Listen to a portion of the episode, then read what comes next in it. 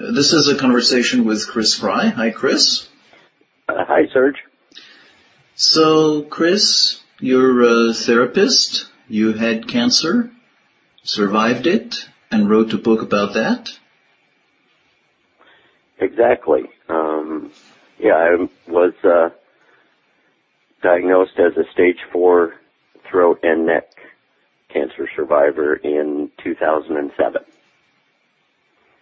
And uh, went through throat surgery, throat and neck surgery, uh, radiation, and chemotherapy. Um, I like to tell folks I, I wanted everything they had. And so uh, I'm approaching uh, four years in remission and decided that, you know, as a, as a therapist who had written before that um, one of the things my wife su- suggested is that a, a writer should do what a writer does, and and uh, it'd be a good idea to write about it. So I wrote a book uh, titled a, a handbook for survivors and caregivers called "I'm Sorry It's Cancer: A Handbook of Help and Hope for Survivors and Caregivers."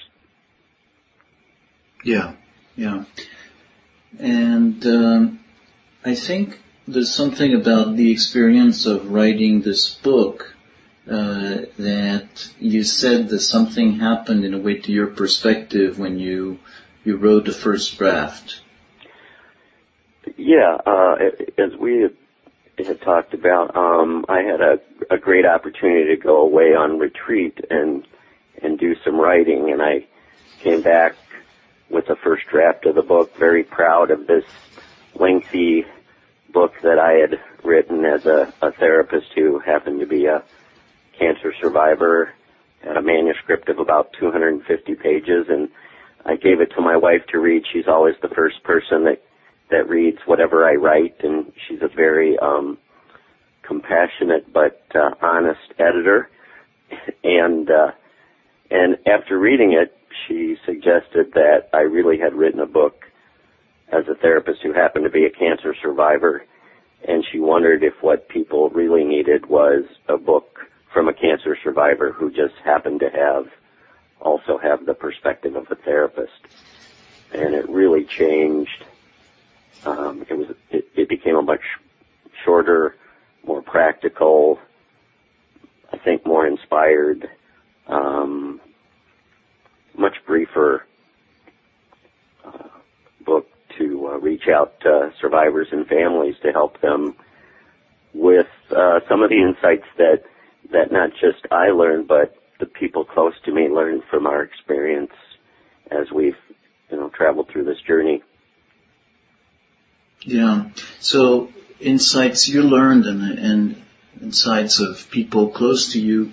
I think um, uh, you know, the title of the book, I'm sorry it's cancer, and that sense of the door closing in and that sense of being very alone with it. And uh, what comes across from reading it is actually exactly the opposite of, um, of that kind of despair but absolutely not in um, some kind of um, uh, Pollyanna, rosy, uh, everything is wonderful way, rose-colored glasses, but something very real and at the same time um, that sense of not being alone. Um, very much so. The the title actually comes from the actual appointment when I was diagnosed, and the the ENT, the physician, came in and looked at me with a very sad face, and she said, "I'm sorry, Mr. Fry, it's cancer." And the the person that was sitting next to me you know, in that there was that immediate moment of isolation and aloneness. And then I looked to my left and my wife was sitting there and her compassion and, and her own sorrow and her own fear just, just radiating out of her. Um, so from that very moment, I began to feel the, the connection. Very much so, as, as you just mentioned, it's, it's not, I didn't experience this nor write about it as any kind of uh, Rebecca of Sunnybrook Farm kind of experience. Um, very difficult, painful, and challenging. At the same time, uh, I just had amazing care and an amazing support system of people that walked through me with it. And so the the first kind of key aspect of the book that I wrote about is, you know, you are not alone. We are not alone, whether it's cancer or any number of other life challenges that that people face. That um, you know, by nature, I'm a social being, and we're we're beings of connection, and and I did not go through this in isolation. Yeah. So maybe we can talk a little bit about um, um, how how that happened, what happened. Mm-hmm. Yeah, I think uh, for me it was very much a combination of of people I've I've had in my life, and you know, being a therapist and a social worker, um, I've valued connection and relationship and and support systems for many many years. So so it's something that I've certainly devoted energy to before, and and encourage other people that I work with and and assist and are close to me to develop too. Um, so so there's that piece of I think for for me and for lots of survivors that that first piece of looking around and saying who's already there who who already exists in connection with me that that can can be a part of how I walk through this this very difficult time. Um, some of us have a tendency, I think, to maybe look for one person, and I was fortunate enough to have that primary person in my life who's a a fabulous, caring, compassionate woman. At the same time, though, um, there's you know there's a so much larger system for many of us of people who can fulfill a number of different roles. Um, some big, some small. Uh, some people were were there for me every day. Some people came and went, and some people I connected with in terms of new relationships um, just in a moment. At times, we would find that there would be one question or one concern or one fear that we were stumped on, and it would seem that if we kept our eyes and ears open, someone would pass through that would have the have that small piece that we needed in that moment. And um, an example I use is that I would go to radiation, and and frequently there was a man before me and a man after me. They were not men I knew or had any previous relationship with. However, we had we had this little small group, this small support group where we would compare stories and struggles and and side effects and frustrations and talk about our families and our work. Um, to this day, as I wrote, to this day, I don't know what their I don't remember what their names were.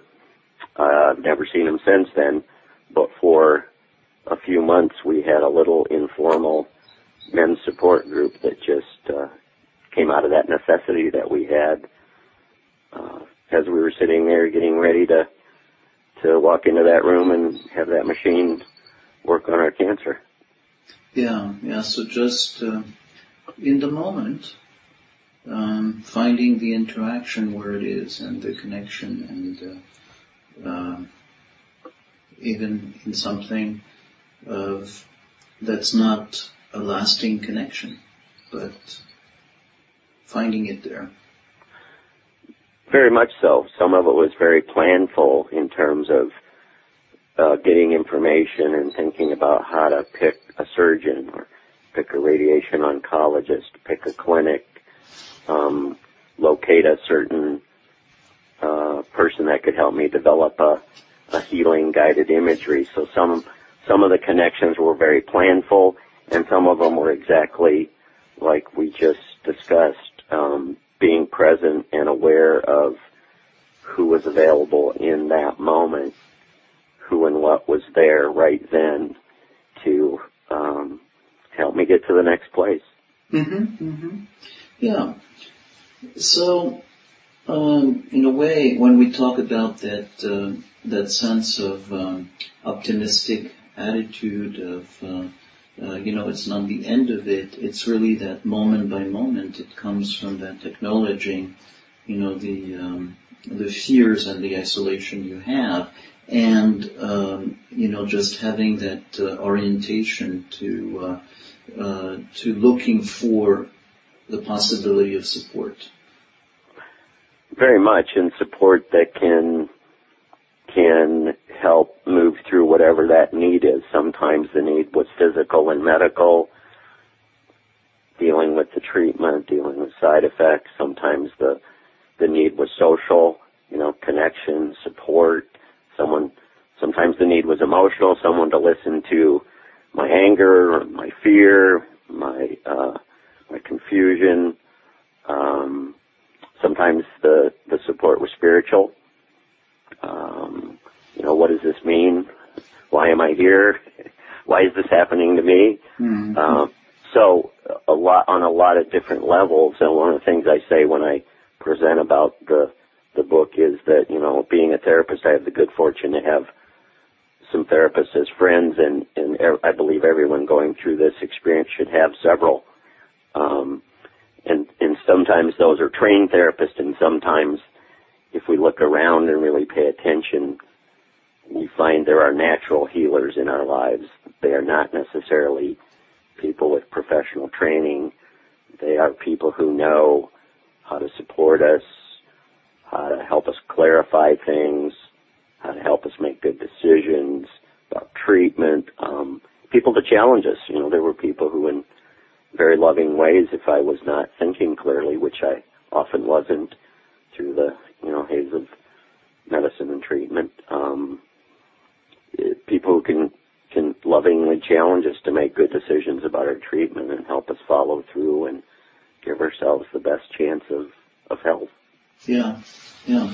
So in that sense, um, you are again not negating at all the uh, difficulties, the fears, and uh, uh, all the um, you know the difficult aspects of having cancer but at the same time, um, noticing how that these are circumstances that enabled you to discover the existence uh, of support, the fact that you're not alone. Very much, and, and one of the things I encourage a lot of folks to think about in this situation is who is, who is there that you can turn to, and and oftentimes we have a ready response in terms of one of one or two people that we've relied upon a great deal in our lives. However, cancer and I think other life challenges can can call us to look a little deeper and realize that that maybe there's someone there that would be a greater support if we would allow them in, if we would open our hearts a bit, or maybe there's someone there that we've maybe even had a somewhat contentious relationship with at times that that could be an asset if we would allow it, um, or someone who could provide one function. I have people tell me, well, this person has, this person's able to, is, not very emotionally supportive, and but uh, but they will drive me to my my appointments, and so uh, that's a good example of. Uh, at times, support is allowing someone to do what they're capable of doing rather than rejecting them with a judgment that they can't give us everything we need. Um, so so it's a it's a really kind of different open heart approach of who's there, what do they have available to me, and how do I allow them to come in and and provide what they can provide, um, and maybe deal with my disappointment that there's some people that don't have everything I'm looking for. Yeah, yeah. So redefining in a way uh, what support means and uh, uh, being able to process the disappointment, being able to cut the various components of support and f- finding some of them in some people instead of just uh, you know writing it off because you can't find everything in one, but just finding the little parts that can add up. Absolutely. You know, people surprised me often I had people that offered much more than I would have ever expected and people who could do one or two things. Um, and then I had that core, you know, I had the good fortune to have that core of several people like my wife and and a sister-in-law and my sister who were just, uh, if I could, uh, you know, put them in a bottle and give a bottle of them to everybody, they, you know, they epitomize what incredible um, love and compassion and caregiving is. But, but some, you know, it really was true that there were some folks who could go on walks with me when I could could barely shuffle around. Mm-hmm. And, and then there were other people who stepped forward in ways that um, truly amazed me that I, that from previous experience I would not necessarily have have expected. My my father came and I first came out of surgery, I had to I was basically up all night um, when I first got home. Had to sleep sitting up, and my father um, sat up with me several evenings and brought a level of calm to to the interaction at a time when I was I was really debilitated that that really amazes me that you know knowing him my whole life he brought this whole other level of of calm at a time when uh when I was very scared. So again it's opening on another level I think it's also opening up to uh letting people surprise us because some folks will bring more to, to the table than we might imagine they ever could. Yeah yeah. Yeah so um, way is this, some people who listen to this, you know, can have personal situation of uh, uh, cancer or really uh, major illness. But for many people who listen to this and do not experience any uh, such problem, this is about, in a way, about how to uh, find and allow support in our lives and um, the idea that uh, maybe there is a way of opening up to support in a way that we didn't realize. Um, so how would you, um, in a way, share this uh, with people who don't necessarily have a life-threatening illness? Yeah, I think it's a great point. Uh, as I was writing the book, I realized I really wasn't just writing about cancer or cancer survivors. I was writing about any number of challenges that people face in their lives, um, from very major things to perhaps things that, that aren't as as comprehensive. Uh, and, and even just in our day-to-day functioning, life is stressful. Mm-hmm. Normal life is stressful. Getting up and and going to work and and dealing with bills and the economy and raising children and being in a family or um, living in a city. Life life is challenging and stressful, and none of us, even those of those folks I work with who may be quieter or more introverted, none of us really walks through life in a way I believe in a way that is successful and health giving alone. We we all can look at um, ways that positive relationships help us move through the day to day, even if it isn't a particularly difficult day. It might be something as simple as I'm late going to work and uh, and someone driving in another car gets out of the way and lets me into the line of traffic. Mm.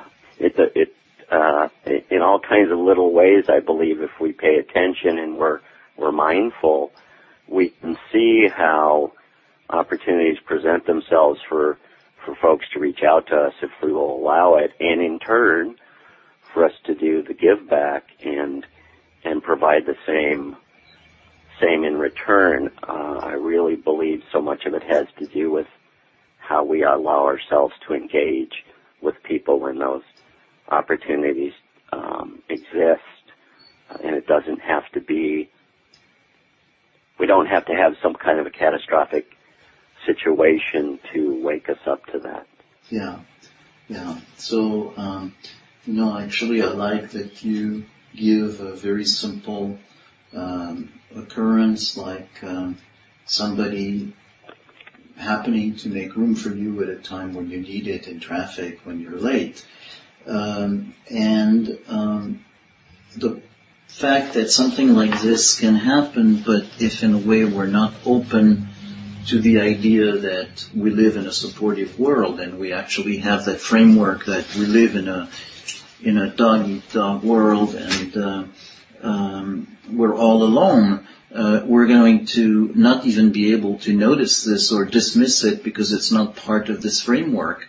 So what you're talking about is some uh, mindful uh, openness, some curiosity about the fact that maybe the world is a supporting place, and being on the lookout for things that might uh, comfort, might be in support of that view.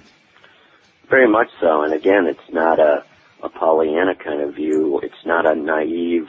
I don't want to be naive and believe everyone wants to help me all the time. I don't want to live in cynicism that it's a dog eat dog world.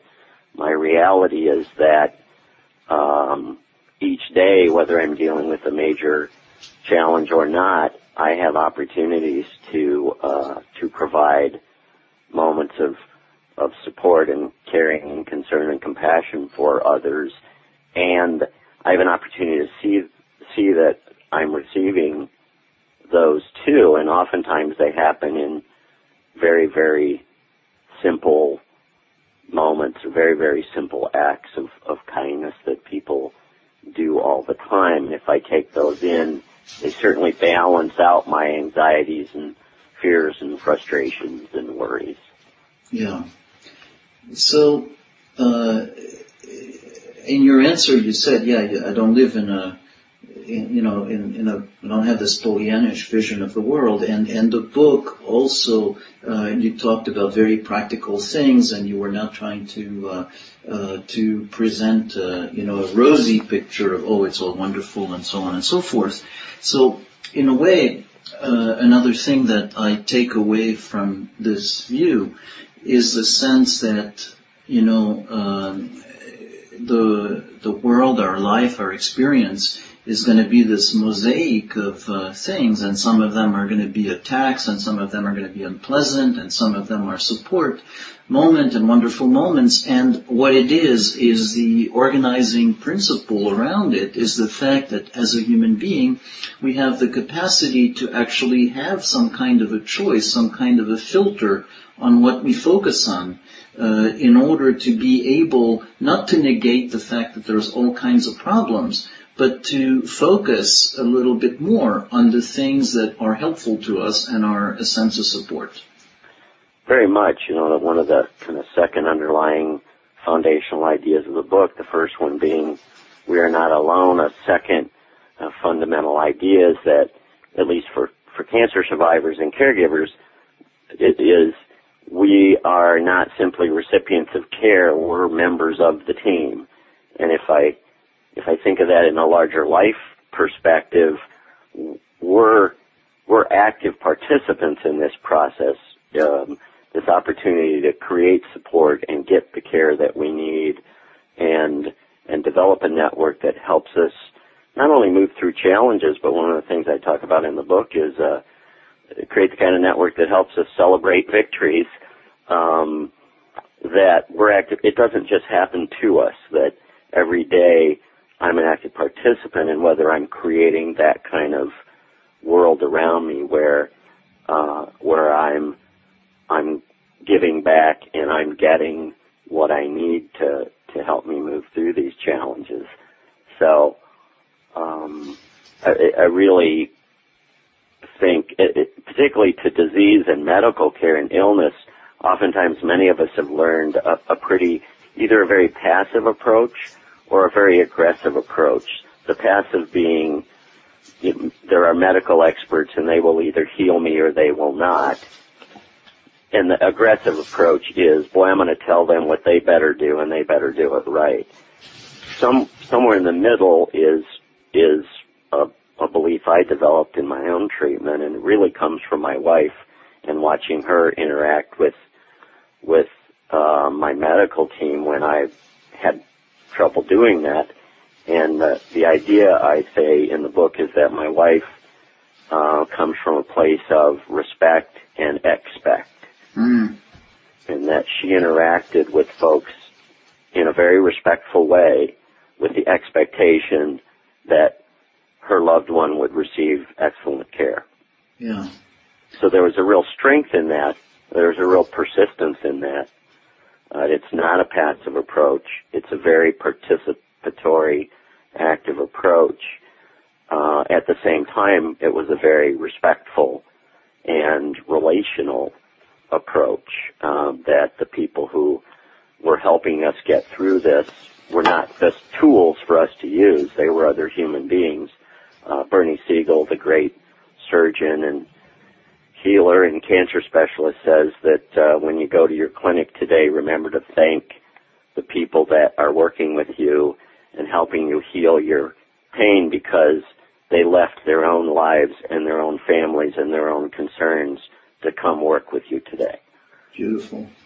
Um, and that was, you know, and I, I saw that happen in a very live way through my wife as perhaps a, a nurse would come in on the late shift and, and I was not communicative yet very much. And maybe she was tired and maybe she was busy and maybe she was a little grumpy. And I would watch my wife engage with her and, and, and tell this nurse a little bit about who I was and, and what I did for, for my work. And, and then she would see that the, the nurse had a charm bracelet on and she would say, oh, is that from your children? And, and she would take a moment to find out that the, the nurse had two children. And next thing I knew, I was having an interaction with that nurse who was, I was not just this medical patient, I was this person and we were having a, a brief moment of, of a real human contact. And I absolutely believe because of that, in that moment, my care was better. Yeah, yeah. So that's a that's a really wonderful example. Very, very, very practical and clear this respect and expect, uh, and how that reintroduces the relationship of two human beings um, in the middle of that medical process. Exactly. It's um, I just um, had to keep reminding myself that um, just like the work I do every day, it's a partnership you know, the, the, as a therapist, as a social worker, we're taught that that healing is a partnership, and so there are all the whatever the issue in life is. If it's a challenge at work, if it's a challenge in your family, if it's, as I said a moment ago, getting into the flow of traffic mm-hmm. uh, in rush hour, it's a partnership, um, and uh, that's how we get where we go. I believe, and for some people that partnership is not in addition to other human beings it's you know it's a, it's their spiritual life also. It's whatever folks walk with in terms of their their view of the universe or higher power or or uh, a supreme being. Um you know it's it's all kinds I really believe on all kinds of levels the healing is relational Thanks, Chris. This conversation is part of the What Sustains Me project. See the website at whatsustainsme.com.